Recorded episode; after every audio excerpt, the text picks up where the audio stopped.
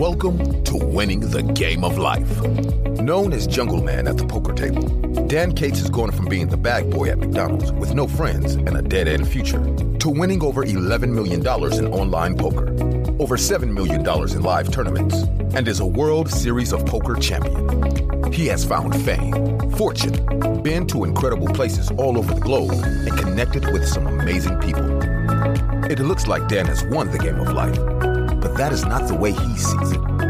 Dan sees winning as doing his part to help everyone in the world win. He knows he can't do it alone, though. He knows it's going to take a collective effort with anyone that wants to see the same thing. Join us each week as Dan starts the conversation to do just that. On the show, Dan will interview incredible individuals that have made the impossible possible. Those that have won the game of life and those that want to help others win as well. Hit subscribe and follow Dan's journey on Instagram at @TheDanCates. Let's explore anyone and anything that can help make this world a better place, increasing the odds of us all winning the game of life. And now, here's your host, Dan Cates. What's up, guys? It's Dan Jungleman Cates here with one of the most successful women in poker ever, and a little bit of a TV star, as it happens. A little bit of a star in the making, actually. Maria Ho. What's up, guys? Hi. Thanks for having me. Oh, yeah, of course. And thanks for being on the show. I'd like to also to throw out there that you've been on The Amazing Race and what else? You've been on you've been on American Idol too, and I've read that you're routinely, like, frequently performing in music gigs and singing for them as well. Yeah, I think music is my passion, but I don't know. I think when I was growing up, I just felt like music and pursuing that for a living would be impossible to make it in. But I think sometimes people would say the same thing about poker. But I love music. It just wasn't something that I felt like made sense to pursue as a career. But, I grew up in plays and musicals. And then in my college years, I sang in my college a cappella group. And then after that, I tried to do some live gigs in the LA area. But it's not something I've ever taken seriously. It's just something I really enjoy. Yeah, I would think it's super, super hard to become successful in music. I think it's hard to become successful in poker, but I think it's way, way harder. And it's if you fail, quote unquote, fail in poker, you're still doing okay. Right. Fail in music, you're not making any money at all. You're living in your van or something. That's what I think anyway. I don't know. Yeah, no, I think music is one of those things that you have to do it because you love it first and foremost, because if you're doing it because you think you're going to make money or be the next big thing, I think that's definitely going to be a rude awakening for most people, unfortunately. For sure. I've read that you were born in Taipei, which is very unique. Not many people can say that. I've been curious to visit Taipei. And you it seemed like you got into poker relatively early. Is that right? Yeah, I've been in poker for a long time, which makes me also quite old. So I started playing poker actually right before the Moneymaker boom, right? I think a lot of people that we know that are around our age, they probably came up a little bit after Moneymaker. But I started my first year of college, which was in 2001. And I played recreationally in college, and I never really considered pursuing it seriously, but because the Moneymaker boom kind of happened a few years after I had already discovered the game, it started making it more viable option, this thought of maybe I could just play poker for a living and somehow survive.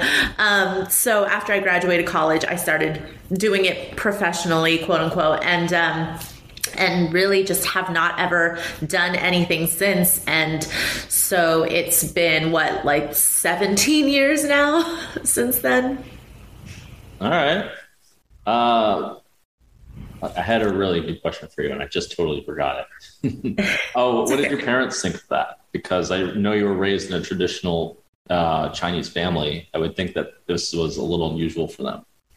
Oh, definitely. I mean, my parents were obviously expecting, I think, their child to be something a little bit more conventional and something that is traditionally viewed as successful, which is a doctor or a lawyer. I come from an immigrant family, as you had mentioned. I was born in Taiwan. So, you know, for my family to come to America and to leave the life that they knew to really make a better life for their children, I know that they probably expected or wanted more of me because they feel like they tried to give me the best opportunity to pursue success in a really traditional way. So they were really upset at the fact that I wanted to play poker for a living. I think they were worried about me being in that kind of environment, which I understand, you know, especially being a female and playing late nights and being in a casino, and them not really knowing the types of people that I was around.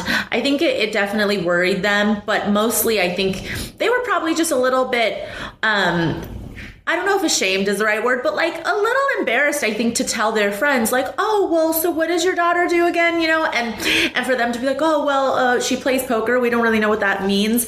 And then on top of that, to have my sister, she's older than me, and she is basically the perfect mold of what any parent would want their child to be. You know, she has a PhD in clinical neuropsychology. She graduated from Berkeley with a double major.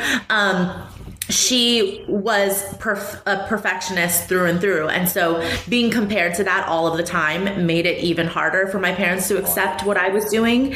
I was definitely the black sheep, but I think that I've always been a little bit of a rebel in that sense. So the more they wanted me to fit into a mold, I think the harder I tried to think outside of the box. Oh, well, that's a bit of a hilarious way to end up, like, you could say rebelling from what their how you say, control over what they wanted you to be. Yeah, definitely. I mean, I feel like in the future when I become a parent, I would hate to have a child like me because I really gave my parents a lot of problems, but I did really want to go against the grain, and I didn't want to do what made them happy. I wanted to do what made me happy. So, well, absolutely. 100% with that. It's hard to imagine many good futures where you're doing something and you're not happy, and living your life according to someone else's standards of happiness, which I think, to be honest, is a bit indoctrinated lately in American culture, maybe all cultures, well, American cultures especially, with you have to go to school and get a degree, but as it's becoming increasingly not very feasible for most people and more alternative routes, such as playing poker, I would have to say look really attractive to, you know, people who can actually do it or becoming some kind of entrepreneur or whatever it entails, or doing something with Amazon or any of these kinds of hustles. Yeah. What do you think? Yeah, I mean, definitely. I think that now to people that are, you know, millennials or generations after that, they're realizing that I think the traditional route and the idea of having to go to a four-year college and all of those things and getting a degree, I don't think that necessarily equates to how much success you'll have.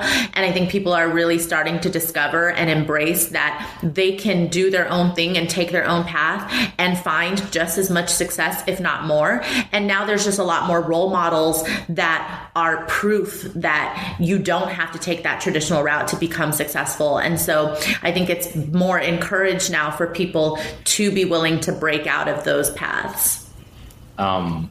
This just reminds me, I actually am a college dropout, and I had it in my head that I was absolutely going to graduate college for the longest time. But what really made me drop out was I had to fail twice. I failed this one class twice called game theory. Of all the classes, I had to take it right time. Some bizarre serendipity, but definitely happy about it in retrospect. I don't know if I'll actually complete it. Anyway, so what was it about poker that what got you into poker in the first place? Well, I just had some guy friends in college that played, and there were no other females that played in this game. And so I thought that was a little bit curious. To me, you know, in college, we're hanging out, we're having fun, but then just one night of the week, for whatever reason, I didn't get the invite. And so anytime I feel like I shouldn't be doing something, or someone's telling me that I'm not welcome to do something, I'm obviously more interested in breaking down that door, you know? So I just showed up and I'm like, nope, I'm here. I want to know what you guys are doing. I want to learn. You might not think I'm interested, but I am. And I always grew up loving games and loving strategy games. My first card game that I ever played was bridge, which my grandfather taught me. And so I always had that type of interest to begin with. So it wasn't so weird for them to be like, oh, we're playing this card game. You probably don't care. And I'm like, no, actually I do. I want to learn.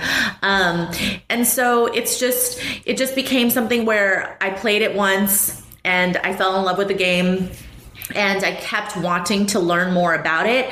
And my friends luckily played all of the time, so I really got to play and start understanding the strategy behind the game more. And I've always just been a really competitive person. You know, I'm the kind of person that if we have a game night, I'm going to be a stickler for the rules. Like, I'm not going to be a fun person to play board games with, because I take it very, very seriously. But I think being that competitive really made poker a good fit for me, because I think naturally, you know, you have to be a little bit cutthroat, and you have to be willing to, you know, play hard all of the time. Yeah. The competitiveness is really an important trait to attract people. That's to succeed at poker, for sure. You have to be competitive in some kind of way. 100% there. That's a large part of what attracted me as well. And yeah, I think everyone kind of has that in them to some degree that ends up like with some kind of success, and maybe in anything really.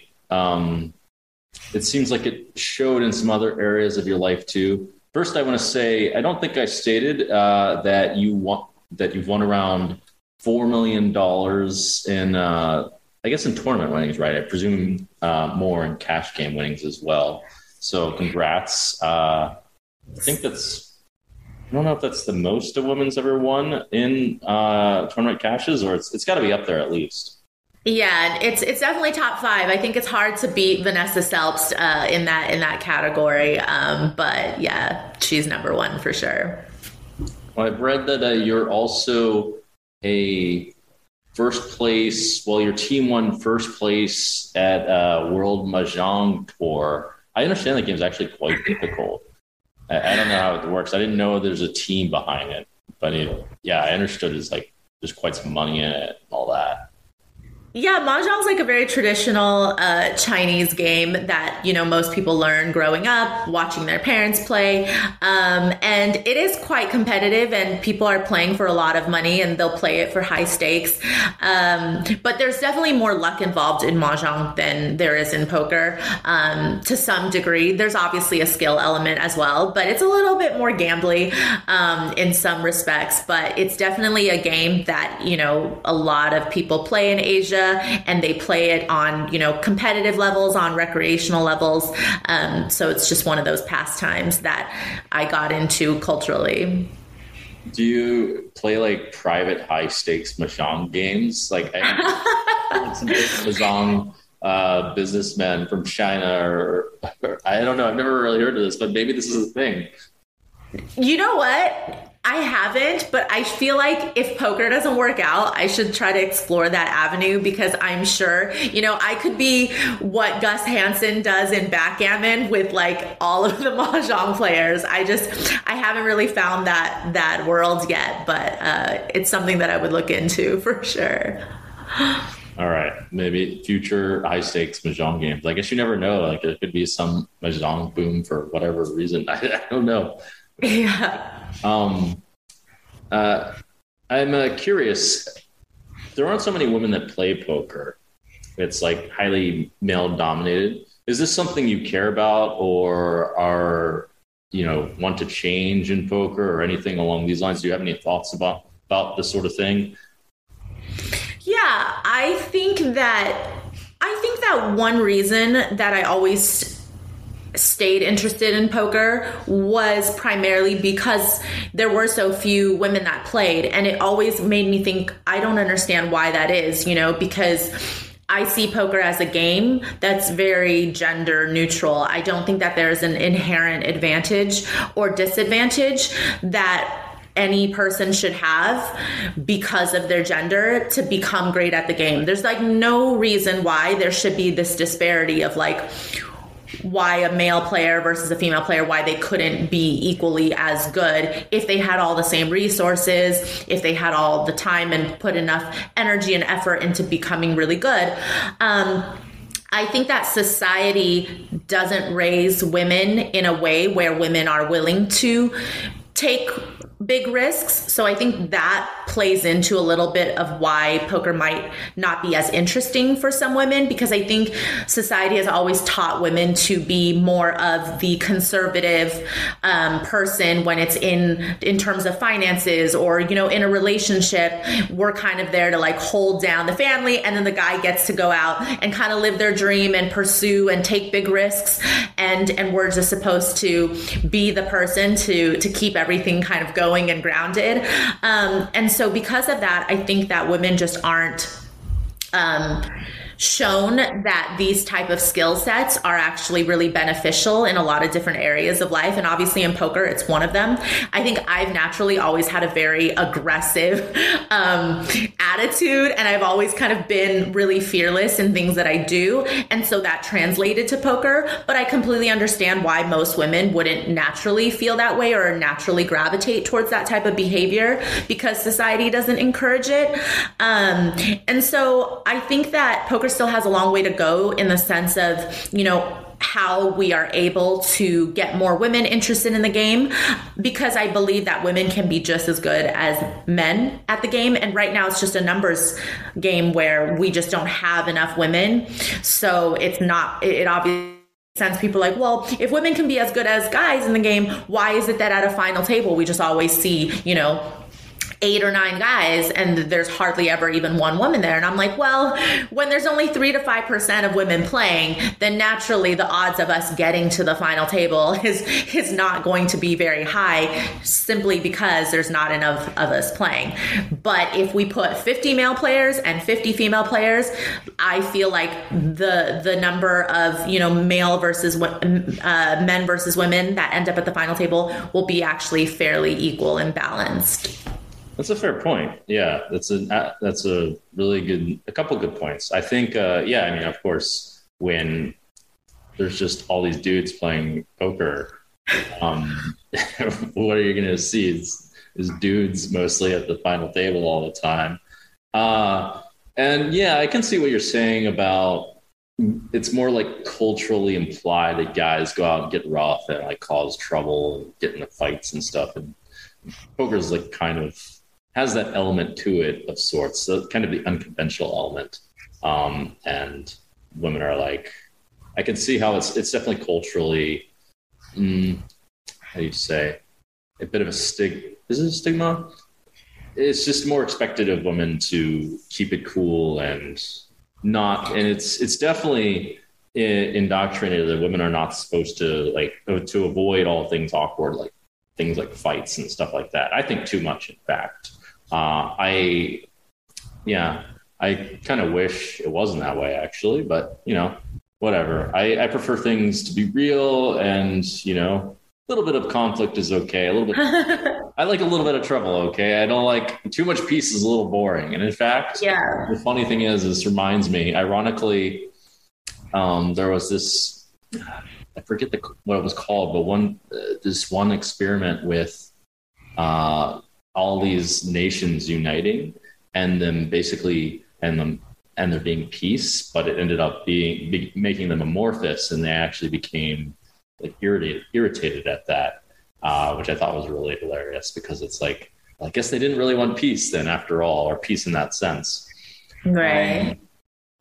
I'm all for there being more women in poker. I have a thought also is that I think the guys in poker, partly by being guys and partly by being people that tend to be more unconventional, aren't exactly creating an environment that is conducive to women joining, right? You want something to look nice. You want to be presentable, obviously, and you want to not be a dick at the table, and you know, these kinds of things.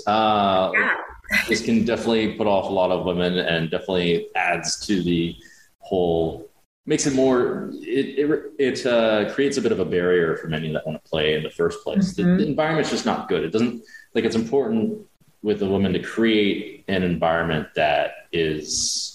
You have to pay attention to the details, that the environment feels good, if that makes sense. That's totally a lot of them.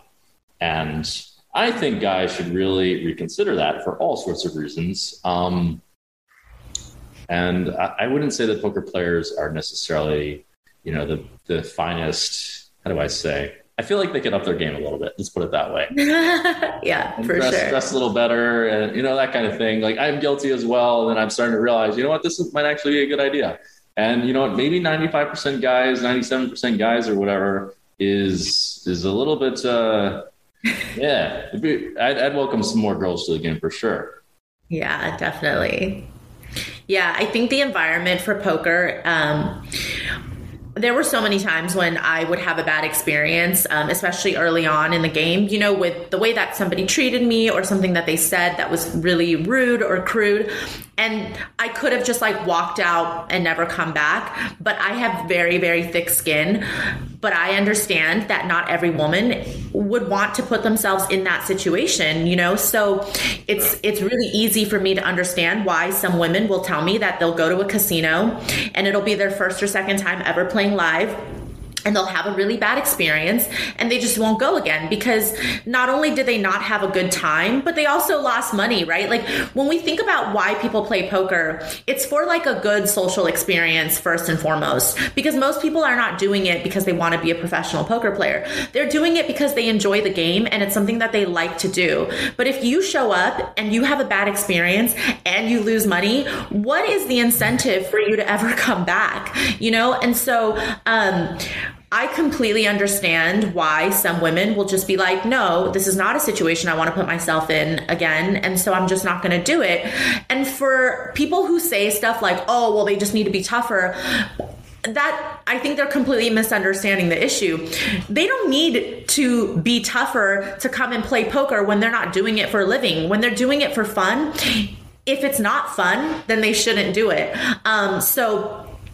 So like, I have a real problem when people say like, oh, well, women just need to like accept that this is the environment that they're in, because like, I think that that's the type of attitude that you have if you are not empathetic at all to what other people's experience is like, you know. It just, if you went and did something recreationally, like if you went and, I don't know what, like played pickleball and you're just doing it for fun, but you have a really bad experience, why would you go back if you're not trying to make money? If like your whole goal was actually, oh, this sounded like a good time and that's why I did it. Well, if you're not having a good time, then you won't go. So, I mean, I think it's pretty simple when it comes to that, especially for the recreational players. And even though there's some women that, of course, you know, ended up pursuing it professionally and stuck it out, that doesn't mean that the experience was better or any easier for us. We just made the decision to stay with it for our own personal reasons, but that doesn't have to be everybody's choice, you know?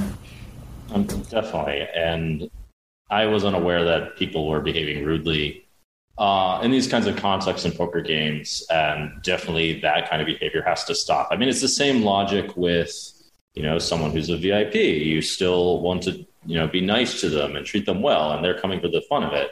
And it in my mind, it really goes back to this old adage of treat people as you'd like to be treated, and of this idea of it occurred to me as like a theme that occurred in many different things, but this idea that if you take away too much more than you give back, and if you like take more by taking in like an egoic kind of sense of you want to feel like you're better than someone because they've like for whatever reason, because you just want to feel like you're better than them, because you didn't get enough love as a child, or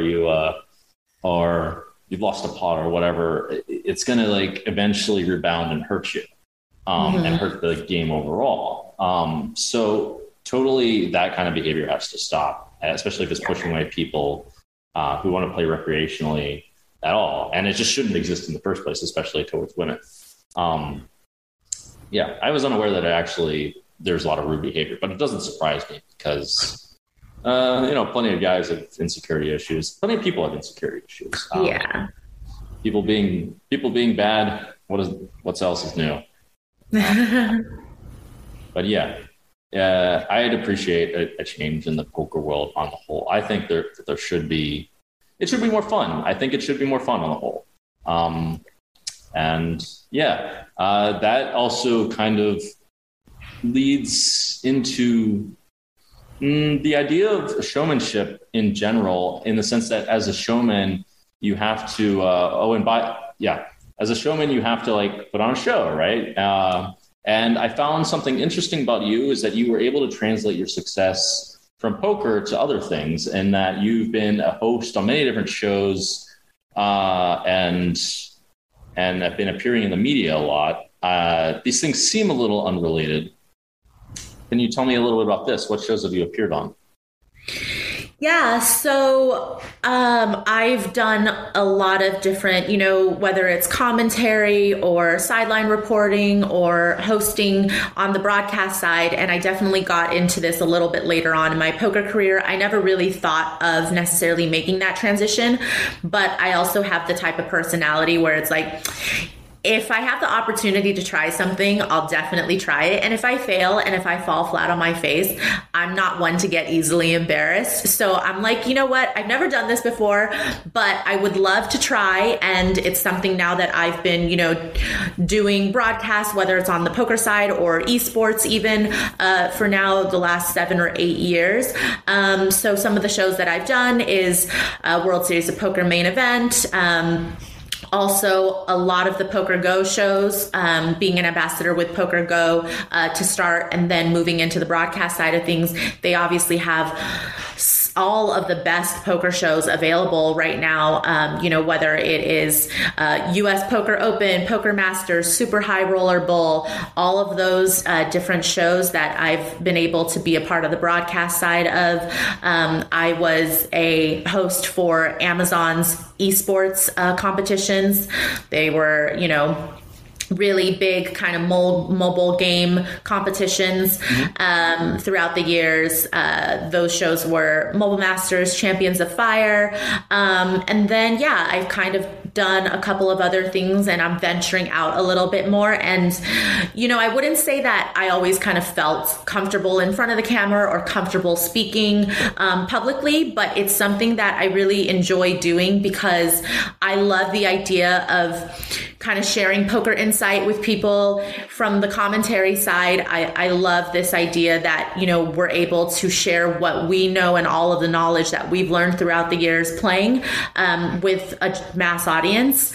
And even from the sideline reporting side or the hosting side, it's really cool to, like what you're doing right now with this podcast, ask people questions, get inside their head, get to know people a little bit better. And so I've really enjoyed those opportunities, and I really hope that that's something that I can keep doing even when I stop playing poker, because it's just something that I think that I would enjoy, and something where I feel like I could put all of that knowledge to really good use still. All right. It is, I will say, I personally find it a bit exciting. And I wonder, has it opened lots of doors for you? Has it? One thing is, I don't know how much money is actually in it, to be honest. But it's, has it opened lots of doors for you otherwise? Yeah, I think that it kind of started with being on The Amazing Race. Maybe I think just being on something that's more mainstream kind of got my name out there, and it opened up a lot of doors. And And for sure, being on the broadcast side of things and showcasing some other talents outside of just playing poker has also brought some new opportunities. And as I said, you know, for me, I'll try anything once. So of course, you know, I've gotten some inquiries and opportunities about things that I've literally never done before. And I'm just not one to say no to those things because I'll try anything once. And so in that regard, it's definitely been really fun and exciting to put myself in these new challenging and really, really interesting kind of worlds, right? Worlds that are way different than poker. And it's kind of nice to step into something where I feel like I have so much to learn, because poker is something that I spent so much of my time and energy in, that there's this whole other world out there of like, okay, now I'm no longer the expert. Teach me everything. I want to absorb it all. And I love that feeling of getting to learn something and then trying to be good at it, basically. It is exciting to kind of embrace these new worlds. It kind of grew on me myself. So if someone was to say, hey, Maria, would you like to come on Fear Factory or American Ninja, that American Warrior? Ninja? Yeah. Would you like entertain those kinds of possibilities, or are there ones along those lines that you might even like appear on in the future? Yeah, I would definitely do a reality competition show. I think that it's nice to be able to test yourself. You know, I'm not the most physical, athletic specimen there is, but again, I love to try to see how I would stack up against other people. You know, that competitive fire in me will be like, okay, maybe I wouldn't be the best at this, but I would like to challenge myself and see if I could get through it. You know, even just doing something like that would be an accomplishment, even if I wasn't the best, because I know that inherently I'm not very good at it to begin with. So. All right. Well, if you go on American Ninja Warrior or do this for me, I don't know if I would. I probably would do it, but I would probably, especially Fear Factory, I would, I don't know, do some research first or something. I don't know. Yeah. The hosting stuff. As I was talking to you, I was actually realizing it's one of those things that it feels like. It feels like its rewards are a little bit intangible, in the sense of, I think it requires quite some courage to keep doing it, and I think it. Well, like I said, I think I had the idea that it opens doors, which appears that it has. I wasn't even 100% sure when I asked that question, and I guess it helps with your branding and that kind of thing as well. That makes sense, right? Yeah, I think for me, life and what I want to get out of my career is that I just don't want to be a one-trick pony. I really like the idea of being like a multi-hyphenate. Like, I want to do a lot of different things, you know. It's a part of it is the fact that we only have one life to live and I want to make the most of it. But the other part of it is that I think that I don't want to live in these self-limiting beliefs that, okay, well, I only want to do what I know I'm good at. I want to try to see if I could get good at other things that I might not think I would be good at. And so I feel like it's honestly the challenge that's the most rewarding, and that's what keeps me going, because like you said, it could be a little bit hard to put yourself out there, especially now with social media. People are very critical. Sometimes when you're talking, you know, you're just talking into space and you never know what people are thinking, how people are perceiving you, how you're being judged for what you're saying or your personality even. And you really have to... Yeah. And you just have to kind of not care what people think, right? And that's very hard, because naturally, as human beings, we all care about what people think to a certain extent. But it's kind of deciding that you will just be yourself, and you're going to be you'll try to be your most authentic self, and you hope that people will like that. And so I've definitely shifted from a place where I think I was trying to be what I thought other people wanted to be, to now being older and a little more experienced and just being myself and hoping that people like whatever it is I'm putting out there, you know? Has your perfect sister broken down any limits by any chance? Any limiting beliefs or anything like that? Yeah, it's funny because so my sister, she's a professional like therapist. She's also, you know, a professor at Pepperdine. Like she wears a lot of hats. It's nice to have my sister to go to when I have problems. Oh, no. So I think that. Well, it's good. It's good, actually. It's like free therapy. But yeah, I've talked to my sister, and even though she can't really fully understand what it is that I do, she understands what it took to take a lot of different risks, especially with my parents being as strict as they were. And so she's really helped me embrace and accept the fact that I am that type of person that has taken a lot of chances and done a lot of things differently. And she's made me feel like it's okay. So in some ways, my sister's like my second mom in that regard, because she's really given me that kind of acceptance that I've always wanted from my parents about the way that I've lived my life. I was asking that question because I hope the answer was no, to give you that you could hold up against. Like, well, I'm sorry. I know. I know. Like you teed me up, but I'm sorry I wasn't able to like knock that one out of the park. Instead, you basically said no. She's just that great, and she's that perfect, and she's that amazing. All right. Well, anyway. That doesn't stop us from breaking down some limiting beliefs of whoever's watching this, and hopefully inspiring some people to go out there and take the first steps to whatever they want to do, because I believe in dreams and fulfilling dreams and not being boring, all these things. Boring sucks. And yeah. I definitely think the first step of breaking down what you think you can do and what you can't do is to try it. Exactly. And, yeah, I feel like you've embodied that pretty well, for sure. Thanks. A much more variegated list of accomplishments than most poker players who have, like, you know, captains of tournaments and what tournament they win again. I don't know. It's kind of, I mean, I personally don't care too much about tournament titles. Well, so that's cool. Yeah. Do you have any words for anyone, or would you like to inspire people particularly to live up to their dreams, or live up to do things that they thought they couldn't do, or, you know, break down their limits, or realize that, oh, actually maybe they can do things? Is that something that interests you to pursue? Yeah, definitely. You know, I've, during the pandemic especially, I've kind of spoken at a lot of college poker clubs. And it's really interesting because I remember when I was in college, I had no clue what I wanted out of life, and I had no clue what I really wanted to be.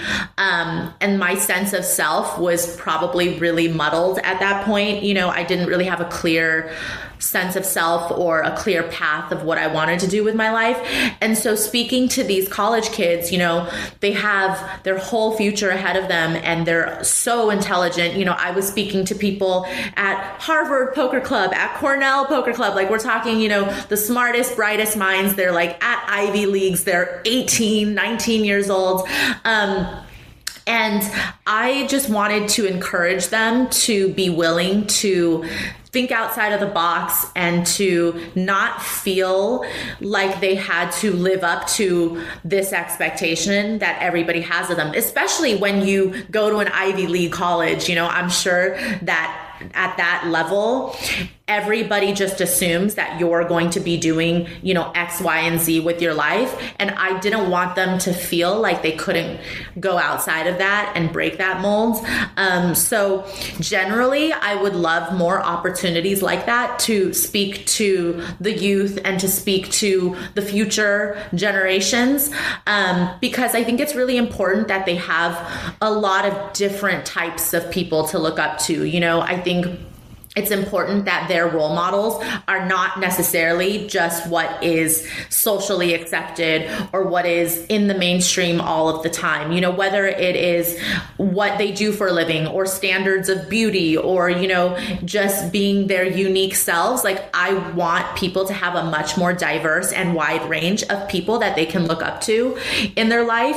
And so just that idea of it is really motivational for me to continue to, find ways to reach out to those people that I think are kind of struggling and are at a really pivotal point in their life where they're trying to decide what they want to do or who they're trying to become.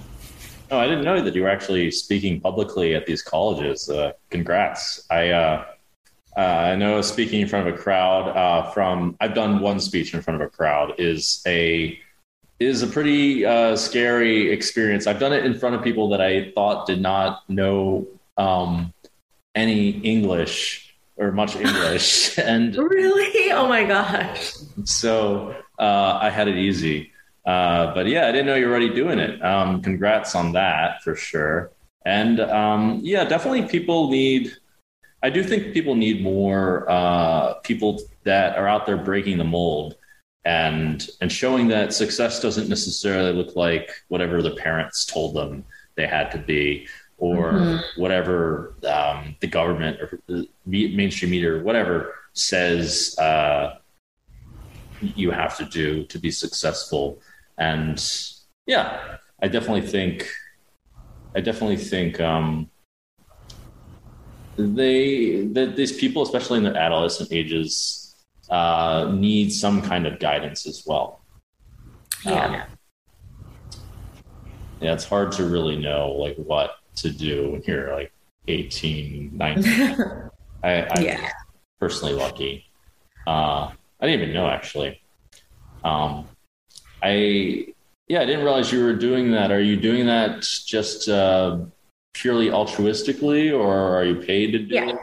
Oh, wow. No, it's all, you know, at this point, it's all pro bono. Like especially again, when I'm speaking to younger, whether it's people in college or people that are kind of just trying to find their way right outside of college. For me, I want to be doing that. You know, if I were speaking to like a big corporation or something like that, that would obviously be different. But I think that it's really important to say yes to these things. When the president of Harvard Poker Club reaches out, I'm going to say yes, and I'm going to do it for free. And I'm happy to be there because I know that this is a chance and opportunity for me to say something that could potentially be really meaningful to them. So. And also, at least if I was doing it, if I got that offer as well, I would be thinking it's a bit prestigious to be able to speak to Harvard undergrads. Like, imagine one gets really successful and then they said, I know that girl. She's the one who inspired me. And it's like, oh yeah, for sure. They're all going to be like little future Bill Gates and Warren Buffett's and Mark Cuban's, you know? It does seem like the spot where it's most likely anyway. Super hard to predict. I also read you gave to charity, or actually you often participated in your community charity. Is that correct?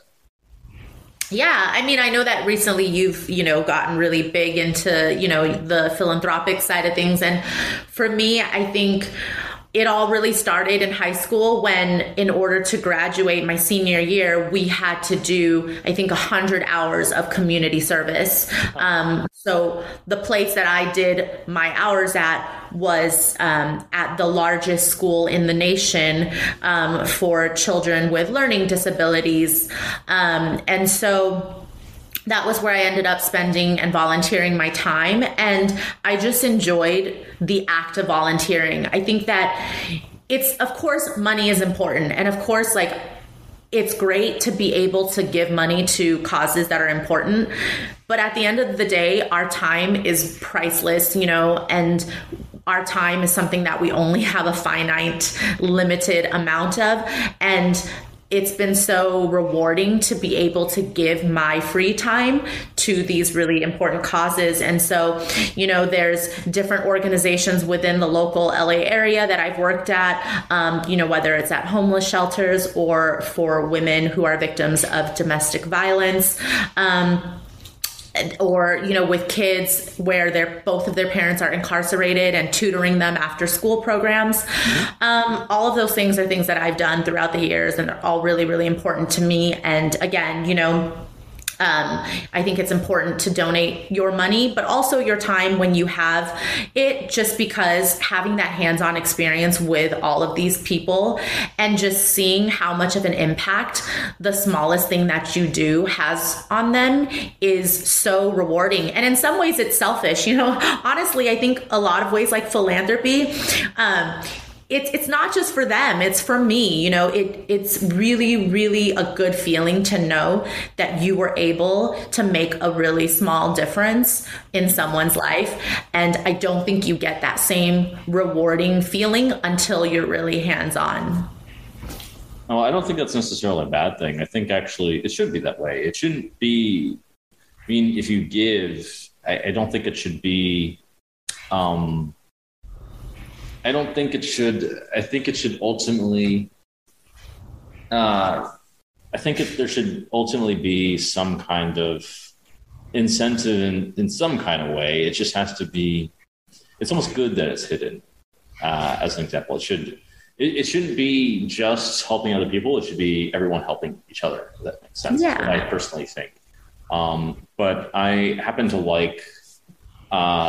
I personally do some charity. I still do charity, but I am realizing that solving these problems requires a little bit more of a it requires more of an effort, or it's a bit more complicated than just charity. But I admire people that do charity, because I think that giving or going and putting, as you said, your time into helping these people is what really shows sincerity, that you care about other people, or you care about things. It's like a real demonstration of some kind of virtue, if that makes sense. It's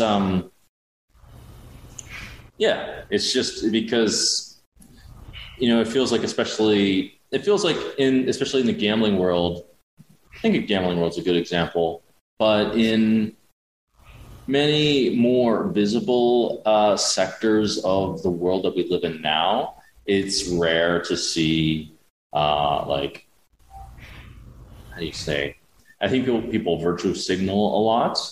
And I think that people are rarely sincere in their efforts. I personally believe that that has to change in some kind of way. So it's something that I like to see.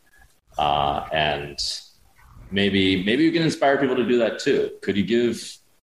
I guess your reason why, I think you gave me your reason why. But let me think about that for a second. Well, you could go ahead and reiterate it yourself. What is your why behind this? Is it just the selfish incentive, the feeling that you get of the what you see the change that it has on people, or is? I mean, that's definitely a small part of it, but I think generally on a big picture level, it's just that I feel like there's so many different issues and problems in the world that we see, and that, you know, people want to help and people want to tackle, but they don't know where to start, you know. And I was one of those people that used to feel really, really helpless of like, oh my gosh, there's all of these great causes, there's all of these problems in the world, like, how do I, you know, just one person, how am I able to make a difference, you know? And I didn't want to just be sitting on my couch watching the news or reading something in the paper and think to myself like, oh, this is terrible. I wanted to be one of those people that were more action oriented and actually went out there and did something about it. But there's that part of you that feels like, you know, what difference could I make, you know? And so I think it was when I just started going out there and doing it, like you said, about, you know, the best way to really figure out if you can do something is just to try it. And so I just did it, and I didn't allow myself to think like, oh, well, I can't make a big difference, I'm just one person. You know, I didn't allow that to kind of stop me from getting in there and seeing what I could do to actually make a difference. And I think on a macro level, that's what really keeps me going, is that I get to see that I do make a difference, you know. And even though it's not going to solve the world's problems overnight, and even if what I'm doing isn't necessarily going to make a dent in all of the problems that people are facing, the fact that I have interacted with that one person and I can tell that this has had some type of impact on them, that shows me that that is enough, you know, that is a big enough of a difference.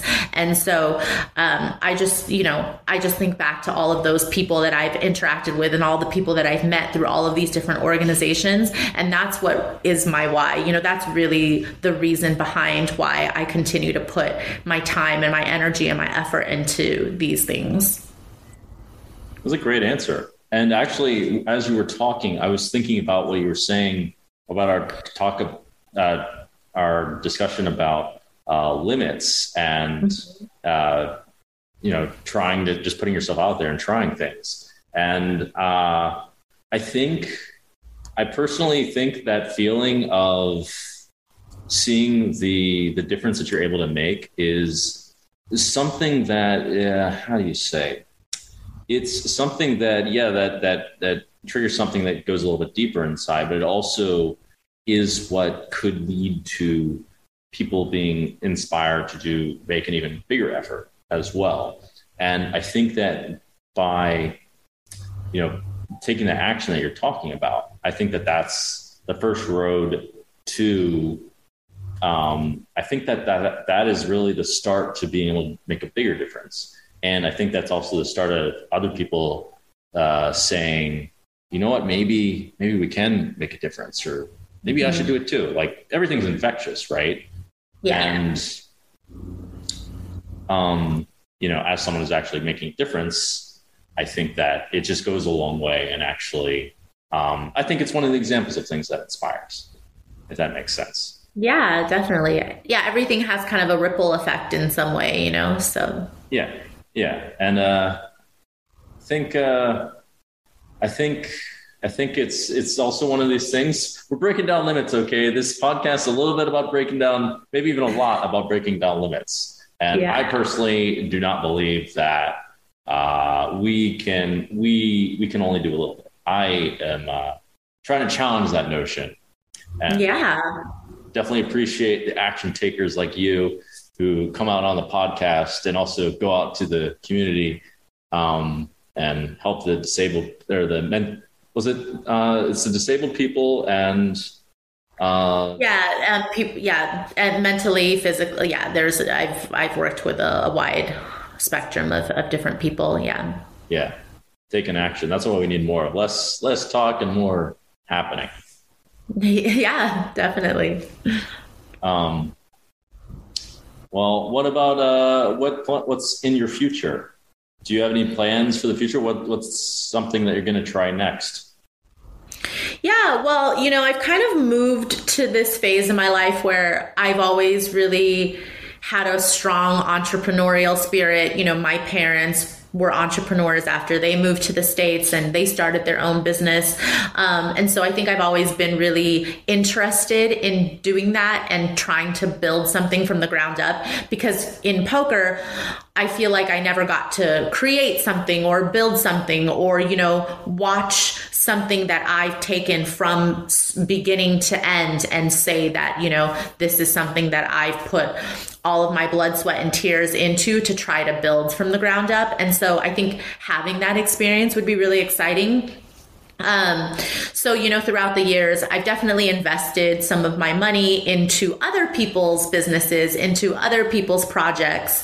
But I have yet to kind of find what my passion project will be that I want to basically invest in myself, you know? So, I feel really fortunate that I've gotten to a point where I can start thinking about those things about, okay, I have X amount of money to put into something, but what is something that I really want to do? What is kind of the mark that I want to leave on the world?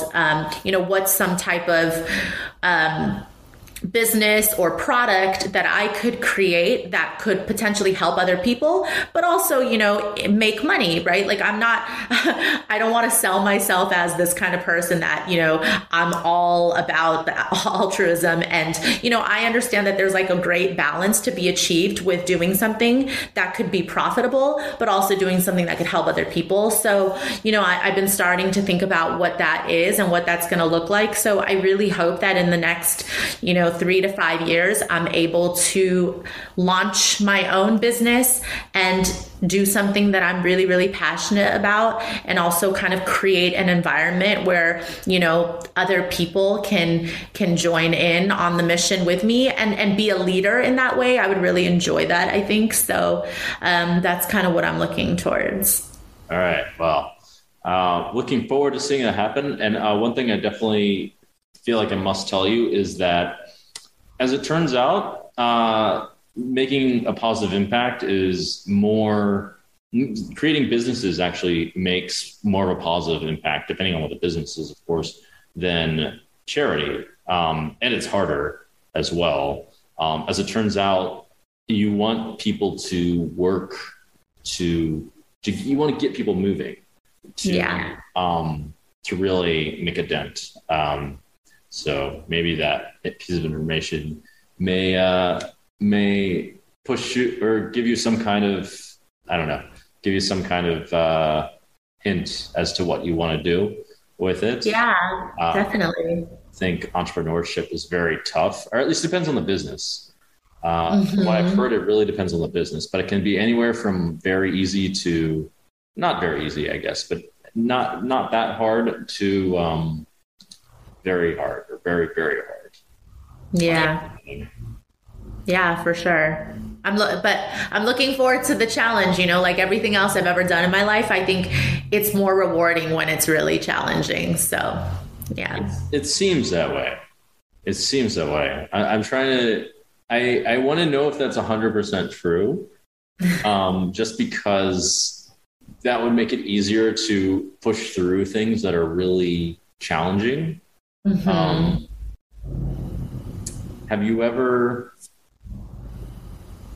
What would be the biggest challenge you've ever faced? I think being on The Amazing Race was the hardest thing I've ever done. Oh yeah, hands down. What do you actually have to do on The Amazing Race? I don't even watch TV. It sounds kind of cool to like race through a bunch of countries in all sorts of weird ways. That's my guess. I don't know.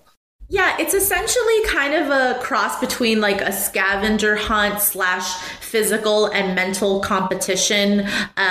We went to 8 countries in 22 days. So you're thrown into a different environment every single challenge. You don't know the language. You don't know where you are. You have to find your way around. Then you have to complete a challenge of some sort. And it's always, part physical, part mental. And it really tests your ability to handle pressure well and how you compete under stress.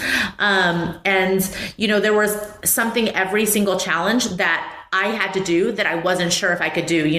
Nothing feels worse than going into a situation and being like, oh, I don't think I could do this, So, again, going back to the limiting beliefs, I definitely every day on that show questioned whether or not I was going to be able to complete the task. But I think that was a good thing because it's very much mind over matter. It very much became a theme for my own race and for my own identity in that competition to realize like every single day I'm going to have this feeling like, oh, I don't think I can do it. Oh, I'm going to look really bad on TV. Oh, I'm going to let my partner down. This is going to be embarrassing. But every single day I pushed through that feeling and I did it. And it might not have been pretty, it might have looked awkward. I might have, fallen on my face. But the fact that I was actually able to do it was really, really great. And it's the hardest thing that I've ever done. And I would do it again in a heartbeat. week though, just because I'm super competitive. But it was very, very stressful, very intense, and the biggest adrenaline rush, you know, ever. It sounds kind of fun, but it sounds, the way you're talking about it sounds really tough. I don't know what they have you do.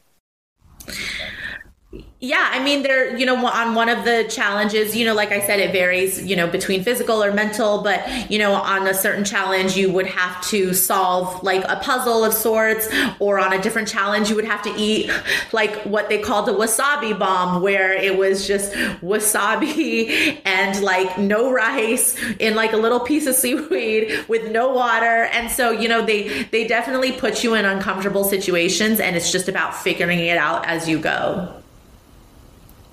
All right. Well, that sounds fun to watch, and yeah, fun to do reasonably well. Maybe it's not that bad at you, so kind of badly at it. But I haven't heard of it for ages, but it sounds exciting the way you talk about it.